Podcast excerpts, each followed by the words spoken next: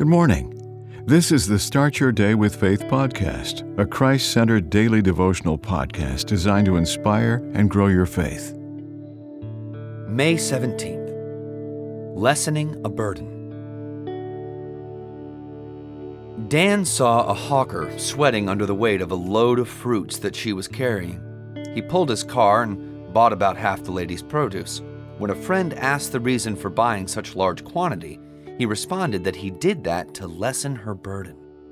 The friend mentioned how the act reminded her of our Savior's invitation, Matthew eleven twenty-eight, to all those who are weary and heaven-laden to come unto him for rest.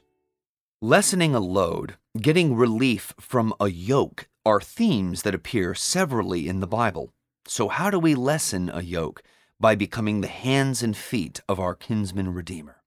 Quite often, getting our own burdens lessened or helping those who are yoked does not come easy, but if we put Christ, our burden-bearer, at the center of it all, we will prevail. Therefore, let us ask for the grace to A.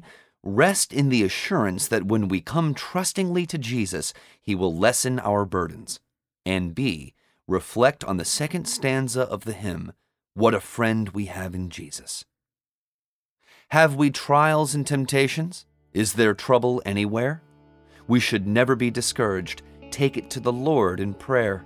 Can we find a friend so faithful who will all our sorrows share? Jesus knows our every weakness. Take it to the Lord in prayer. Amen. The Start Your Day with Faith podcast is a Christ-centered daily devotional podcast written by Doctor James Panford Arthur, a published author of several devotional books. Subscribe to this podcast on your favorite podcast platform, and please share what you've heard today on social media.